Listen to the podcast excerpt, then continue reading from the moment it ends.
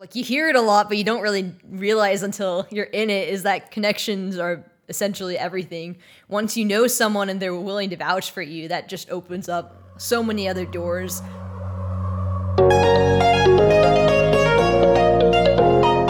This is Max Q, the podcast by Peabody's Launchpad office dedicated to demystifying what life is like after graduation. Every episode, we sit down with a recent alum to get their take on what life is like for working artists in today's world.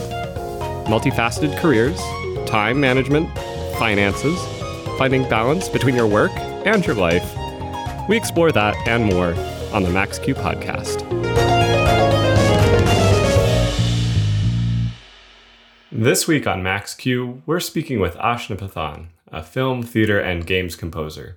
A graduate from the inaugural class of Peabody's Music for New Media program, she graduated in 2022 with a bachelor's in music and a minor in musicology. She currently resides in Los Angeles and works as a full time assistant to a film, TV, and game composer. Recent projects include the award winning comedy short Aghast, as well as Senior Year is Going to Kill Me, the murder mystery musical, a project that she also received a launch grant for while at Peabody. Ashna, thank you so much for taking the time to join us. We're so glad to have you here on Max Q. Um, I was wondering if you could start out by just giving us a little bit of a description about what your life looks like right now, and that could be both career and non. Like we'll, we'll take the whole picture. Yeah, so I'm currently living in Los Angeles. I'm working full time as a composer's assistant for a Hollywood composer. And then outside of that, I'm still working on my own films and doing my own scores. Oh my gosh. Okay, so what what happens in the life of a composer's assistant? Like what does your day-to-day look like? Um, so as a composer's assistant, you kind of have to be a jack of all trades. Um, you have to have the technical knowledge, you have to have the music knowledge, the administrative skills, the organization skills, because you're essentially there to help the composer do what they do. And so that could mean you're thrown anywhere in the process, whether that's helping with conforming a cue to a new version of a cut, whether that's helping prepare for a recording session, whether that's sort of repairing a piece of gear that breaks down at the worst possible time, you know, uh, replying to emails. It, it can literally be anything on a day to day basis. So it, it's definitely a job where you don't really know what to expect day to day, but that's part of the fun of it. Oh my gosh. So I um I have some hypotheses about this, but I kind of want to know about like it seems like you have to be prepared to kind of get into anything. And yes. One of the things that I, I feel like um, I watched you do a lot during your time at Peabody was really just start your own projects. And one of the things I think you, the skills that you gain from that is being able to do just about anything. so I, I guess I, the, the the question that I'm leading up to there is like how how did you build the confidence or the skills to be able to kind of walk into a situation where you can just pick up whatever's thrown at you in those situations? Yeah, so part of it was my time at Peabody, just learning how to learn new things. Um, just because I felt like at Peabody, um, I was a person who I knew that I didn't want to go to grad school pretty early. I knew that I wanted to work right after college. Uh, but that sort of made it feel like there was so much to learn in so little time. You know, I had four years to sort of stuff my brain with as much as I could because there wasn't going to be any more after that. And so I was constantly just taking the max credit load, doing as much as I could outside just to sort of stuff my brain. You know, for better or for worse, it wasn't the most healthy thing to be doing, but um, it definitely gave me a lot of different skills that I can apply. Uh, but to be honest, when I first walked into the assisting world, the composer I worked for had a list of skills that were needed. And when I read through that list of skills, I was like, I have all these skills. This is this is great, you know. And so I applied with a lot of confidence. Um, but when it came time to actually train and interview, I started to see where things were lacking because in my training, um, I was asked to do specific things and I was able to do the tasks, but maybe not in the most efficient ways. And that's all of what assisting is about is approaching things in the absolute most efficient way possible to save time. And so I got called out on that a lot when I was training. And that was really helpful to my development because then I knew specifically the areas where I was lacking and needed to improve on.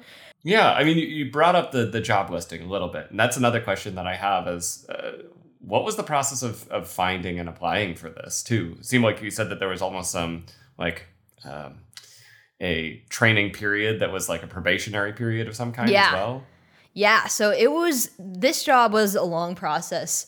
Um, I had met this composer previously. I did a summer workshop um, at uh, NYU does these film scoring summer intensives, and they're sort of really good opportunity to one meet some of your peers and meet some other film composers who are going through some different college programs, and then also they pull these um, like active film and TV composers to sort of help mentor the workshops. And they'll throw assignments at you and you have to do those assignments and they'll give you feedback. And so it's a good opportunity to get your work heard by some of the composers out here and uh, start to move towards working at that level. And it was also for me a really good chance to get connected with some composers out here um, and so that was how I first met the composer I currently work for but uh, we sort of lost touch after the workshop and i wasn't i actually wasn't expecting to ever hear from him again but i came out to la shortly after uh, shortly before i graduated college because i knew that's sort of where i wanted to go. So i thought it'd be a good idea during my senior year spring break to sort of come out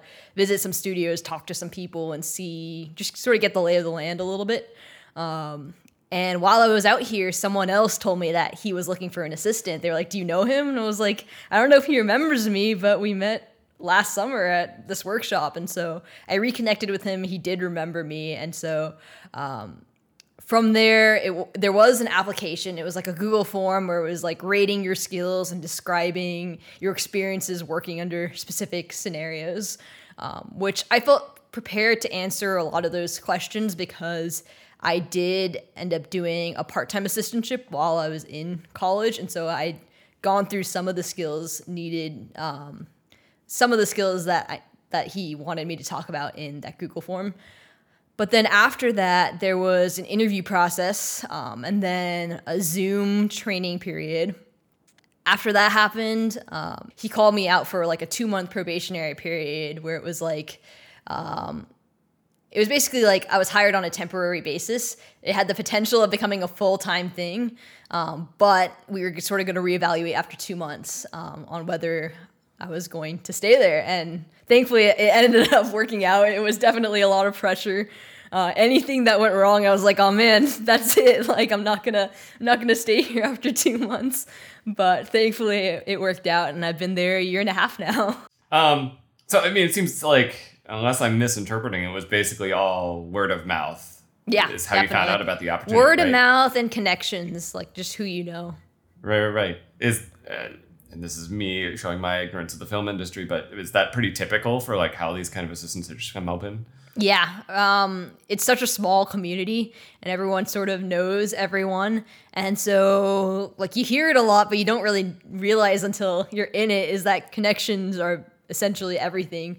Once you know someone and they're willing to vouch for you, that just opens up so many other doors. There are ways to get in without really having connections. Like you'll find applications in Facebook groups and online for assistantships, uh, but oftentimes they're either anonymous and so you don't know who you're applying for and so that sort of opens up a can of worms because you don't really know what you're walking into when you're applying and then secondly they're sort of public and anyone can apply to it so they're getting like hundreds and hundreds of applicants so once again like if you're connected to this composer who you don't know because it's anonymous you have a significant advantage to stand out on that pile of hundreds of hundreds of applications versus uh, you know the random composer from Peabody who like they don't know and they they don't have anyone to vouch for. Right. So okay, uh, I you you talked a little bit about the the summer program at NYU and how that was Yes. part of building those connections. But I guess the other piece I'm kind of curious about is, I mean, uh, that can't be the the only way you've kind of done that. So what have been some of the other ways that you feel like you've gone through building networks and and creating connections with other people in the industry? Yeah, a big one was the Television Academy Foundation, who runs the Emmys. They do this program every year. It's usually an internship. My year it was called a fellowship because it was the COVID year, so everything was sort of restricted and pared down. Um, but basically, um, they under normal circumstances they'll pair uh, the whoever gets the music fellowship or internship they'll pair you up at like a host studio and so you'll be interning for a composer the entire summer Um, so that's a really good way to already get some in-person work experience um, and start meeting people before you graduate.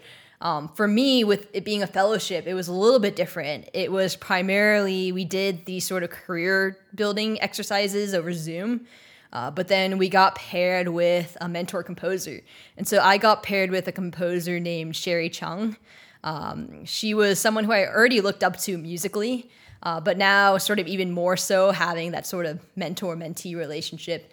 And she's sort of been helpful with, to me um, in helping me sort of figure out you know how to take those next steps where to go. And she's really good at sort of meeting me on my level and giving me good advice for where i'm at and so that relationship was invaluable but also the friendships i made in that program because there's only one music fellow um, there's also like directing fellows there's writing fellows um, so you're meeting so many other people from other parts of the industry and so, one, that's been great for me in terms of getting my own projects because uh, whenever anyone, any of them need music, you know, I was the only music fellow. I'm often the only composer that they know. And, you know, they got this position. They're all really great at what they do. And so I've had the opportunity to work on some really awesome projects as a result.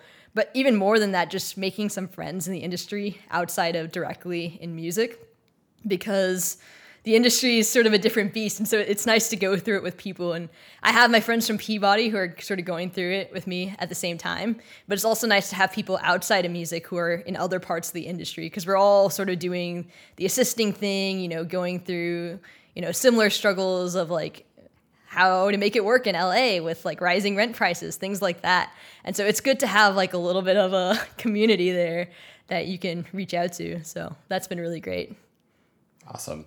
Yeah, I I'm wondering if if um, you can kind of compare a little bit uh, what you see as the um, significant differences between your experience and the experience of somebody who's going through maybe the strictly composition program at Peabody. And I think the the entry are are there I don't see why there would be, but are there bars to entry that you feel like to doing some of these internship fellow summer programs um, for those folks? Um, I've never once been asked where I went to school or what kind of program I went through. So the degree and what kind of program you go through isn't as important. It's more of what you have to show for yourself, what sort of portfolio you have. So if you have like scenes that you can show that you've scored in whatever way possible, then yeah, definitely. Like that's definitely not a barrier to you continuing um, as a film composer. So I, we've spent a lot of time talking about film, um, but I know that's not the only thing you do. So I, I know that you have worked on a lot of different pieces. I know one of the pieces that um, I was most familiar with because I think you got a launch grant for it was a theater piece, a musical theater piece at um, Peabody and Hopkins. Would it be? Would you be willing to just kind of pick one of the projects that you built while you were at Peabody and kind of built from the ground up and talk about how that happened and how that worked? Yeah. Uh, so we could talk about the the the big one, senior year is gonna kill me. It's probably my it. favorite favorite project to have worked on in college, and it's still semi ongoing. Uh, but how that started was we have a capstone project that was a requirement in music for new media, and all I knew about it early on was that it had to be collaborative and it had to be a lot of music that was gonna be written. Um, and my freshman year, I got really inspired by there was this really big performance of Leonard Bernstein's Mass that sort of combined a bunch of the different um, majors at Peabody and a lot of the different arts communities outside of Peabody. Um, our program, Music for New Media, was wasn't involved in that, but I loved watching it as an audience member, and I realized that I wanted to do something similar that combined it all these different fields and all these different majors at school. Um, but I didn't know what that was going to look like until I started getting into musical theater. Um, I was into like movie musicals growing up, but I'm from Texas, and so I didn't have an opportunity to go to Broadway very often, and I lived far away from where the touring cast came, so I wasn't super exposed to live theater. But living in Maryland, you know, we were right by the Hippodrome, so I could I could go see the touring cast all the time, and I would make my way up to New York multiple times and go see stuff up there as well. And so I got really invested in musical theater and started trying my hand at writing a few songs, and that's when the two ideas sort of started melding together, and I realized that that's sort of what I wanted to do. Um, and then COVID happened, and I wasn't sure how that was going to affect things because suddenly we all weren't we weren't all together and we couldn't all be together. Uh, but thankfully, I still had another two years before I was going to graduate, and so I started planning for a bunch of different options. Thankfully, we were able to make it work in person, but the first step was sort of coming up with a concept. That sort of took the longest time just to settle on what I wanted to do. Uh, and then, sort of concurrently, was starting to flesh out my ideas, write some of the songs, as well as trying to find funding because that was a big part of this. You know, I wanted to I wanted to do this right and make sure that all my ideas could sort of come to be. I also wanted to take advantage of all the resources that we had access to that at Peabody that I knew that I wasn't going to have access to once I graduated. Um, and so the launch grant was a huge part about making that happen. That was sort of our primary source of funding. So that was really awesome. Um, and then from there, um, the first goal was to do a workshop performance. And so we were able to cast the performance. That was an interesting process because I think we were looking for seven cast members and we got six to audition. Um, and or we got seven to audition, but then we ended up moving the workshop date, and so one person couldn't make the workshop anymore. So my roommate ended up playing one of the characters. He didn't have any sort of acting background, but he was just sort of filling in. And so the workshop was sort of like a do what needs to happen to make it work. It was an unstage performance and Cohen Davison, like just to show people what it was, and it ended up being it went down a lot better than I thought it would. Not that I thought it was going to be bad or anything, but I thought that there was going to be a lot lost with the fact that there wasn't any staging, there wasn't any costumes. You know, the the um, instrumental tracks were all they had like a sort of guide track behind it because the um, actors and singers were sort of new to the songs and hadn't really gotten it to the point because they'd only been rehearsing with it for like a week. And so it wasn't really at the point where they could sing to it without like a guide vocal line to sort of help them out. And so i wasn't sure how the audience was going to take it but they were laughing at all the jokes. They were they were singing the songs after. And so that sort of helped. I, I was always going to turn it into a, like a live performance thing but that sort of helped give it some momentum and give me some inspiration to just make it as awesome as it possibly could be. And so we were uh, fortunate enough to get a space at uh, the main Hopkins campus to stage that. I was nervous about that because our original plan was to stage it at a space in the Mattin Center, and that ended up getting like closed down because they're going to turn it into something else. And so I wasn't really sure how we were going to adapt, but we ended up finding another space at Hopkins that we could stage this in. Um, and it was a real whirlwind to be writing all the songs, revising things, helping with rehearsals, you know, hiring someone to design uh, the sets, uh, working with the choreographers. Like, I felt like I was spread really thin that last semester of college, but it was all a blast. Like, it was probably one of my favorite things to have ever worked on. And I mentioned it's still ongoing because we recorded a cast album and we recorded a video of everything and i would i would love for it to eventually come out but that's sort of been uh, like I'm sort of chipping away at that while I'm I'm working on my day job and working on some of my other things. You know, I thought I was gonna have a lot more time to just flesh it out the summer after Peabody, but I ended up being really burnt out, probably because I, I spread myself so thin that last semester. It's it's funny how that works out, but oh, I spent I spent the majority of that summer trying to recover from what was senior year is gonna kill me, and so it, it was a blast, but definitely not a sustainable blast. well put. Um, yeah, I, I, so can you talk me through a little bit of the the collaborative aspects of it uh, too? Because I'm kind of curious about. Um, I mean, if you want to detail, what were your roles, you know, spelled out within the production, and Yeah. then yeah, what was the collaborative element that you were like identifying, and how did that change as the project went on? Yeah. So starting off, um, I knew I wanted to be the composer because that's what I do. I was hoping to work with a lyricist and like a book writer, uh, but I wasn't. I found some people at first, but then they didn't really have the time to commit to a project like this that was going to need to be done so fast with so much to be done. So I ended up just taking all that on myself. Um, I also ended up being the producer. I thought for a while that I was going to have someone else be the producer, but I sort of had an idea of how we were going to pull this off, you know, and make everything possible to be done in a year. And I had all these ideas, and uh, when I was sort of interviewing other people to be producers, they had a lot of questions like, wait, so how is this going to happen? Like, how is that going to happen? And so it, it, it sort of made me realize that like the best producer for something like this was going to be me, who already sort of had an idea of how everything was going to happen and and work in a one year time span. Um, but I was fortunate to have a lot of help. Uh, there were the directors who ran all the rehearsals. You know, um, I was there for a lot of the initial rehearsals for the workshop and sort of giving sort of my basic ideas and my sort of artistic vision for what I wanted things to be like. But after the work perform the workshop performances, I actually stopped going to rehearsals as much unless they wanted me to see something because I wanted to give them sort of the creative freedom to take it where they wanted to without me sort of hovering and being like, oh, like I don't like this. Like I wanted to give them the space to flesh out th- their ideas and then show them to me at a later date. And um, I think that really worked in its favor because, especially. S- a similar situation with the choreographers where I sort of just let them do their thing. I had an initial sort of meeting with them where I talked them through some of my ideas, and then they worked with the directors and they sort of staged this thing.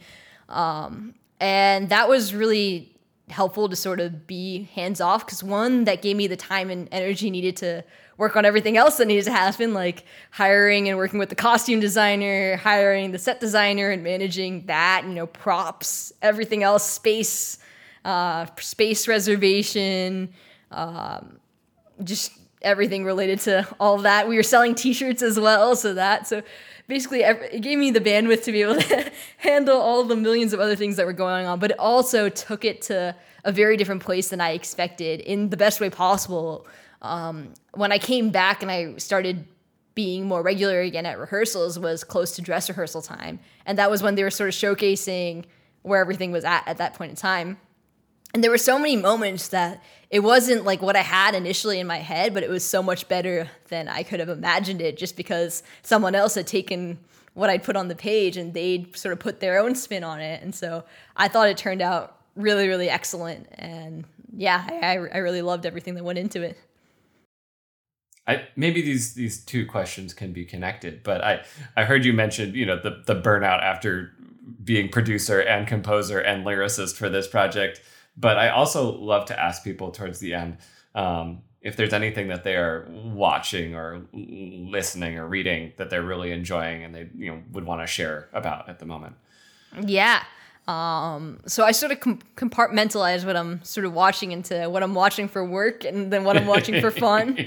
yes. for work, all the nominees for everything just came out, and like obviously every year there's so many great great projects that don't get nominated for anything. It's just how it goes. But I also try to make a habit of watching the things that get nominated, not only for my own learning score wise, but just so that I can talk to people about it in the industry because that's sort of what everyone's talking about at this point in time. You go to any sort of event and that's what's on everyone's minds. And so it's good to sort of be in the know on what's sort of going on in the industry and what, like, because all those nominations came out, they were because a group of my peers, like composers, got together and they chose these scores as the ones that they were going to nominate. Um, and so I, I always think it's good to sort of watch those and be in the know. For fun, I've been really into the new Percy Jackson series on Disney Plus. Um, I um, was a huge fan of the books growing up, and I was sort of waiting for a really good adaptation of it and I've been really impressed so far. You know, you can tell like a lot of work went into all aspects of it and the acting and the production and the design and the music, you know, and so it, it's it's a really fun watch. Awesome. Okay. I'll make sure to make a note of that. um, I, I think the last thing I have for you is just if you have any advice you'd want to pass along to current Peabody students. Yeah. Honestly, just spending time with friends. You know, I think I didn't do enough of that in college. Uh, I think the learning is is very important, but I've talked with some of my um, fellow alums recently, and we all sort of say that like that sort of that sort of mindset we were in in college. It's sort of like the last piece of our childhood almost, where you can be that sort of you can have that sort of innocent fun uh, without it being like about being an adult, you know. Now we're all we all have jobs, we're all paying taxes, we're paying rent, you know, we have all the pressures of being an adult and we still I still hang out with the exact same people I did in college. That part hasn't changed. A lot of them are out here in LA with me and we're we're actually like doing a thing tomorrow as well and the ones who didn't, we talk on the phone all the time. So those friendships have continued. It's just different because like like one person's a homeowner, one person's like like living with his long-term partner. Like we're all like in we're all sort of moving forward with our lives and sort of settling down. And so it, it's sort of different. So taking advantage of that time to just be young. All right. Um, thank you so much and i really appreciate you taking the time to chat. This yeah. was a lot of fun. Of course yeah. Thank you so much. To close out the episode, we have a selection from Ashna's score for the 2022 short film Nurikabe. You can find more of her work on her website, ashnapathanmusic.com, which is also linked in the show notes.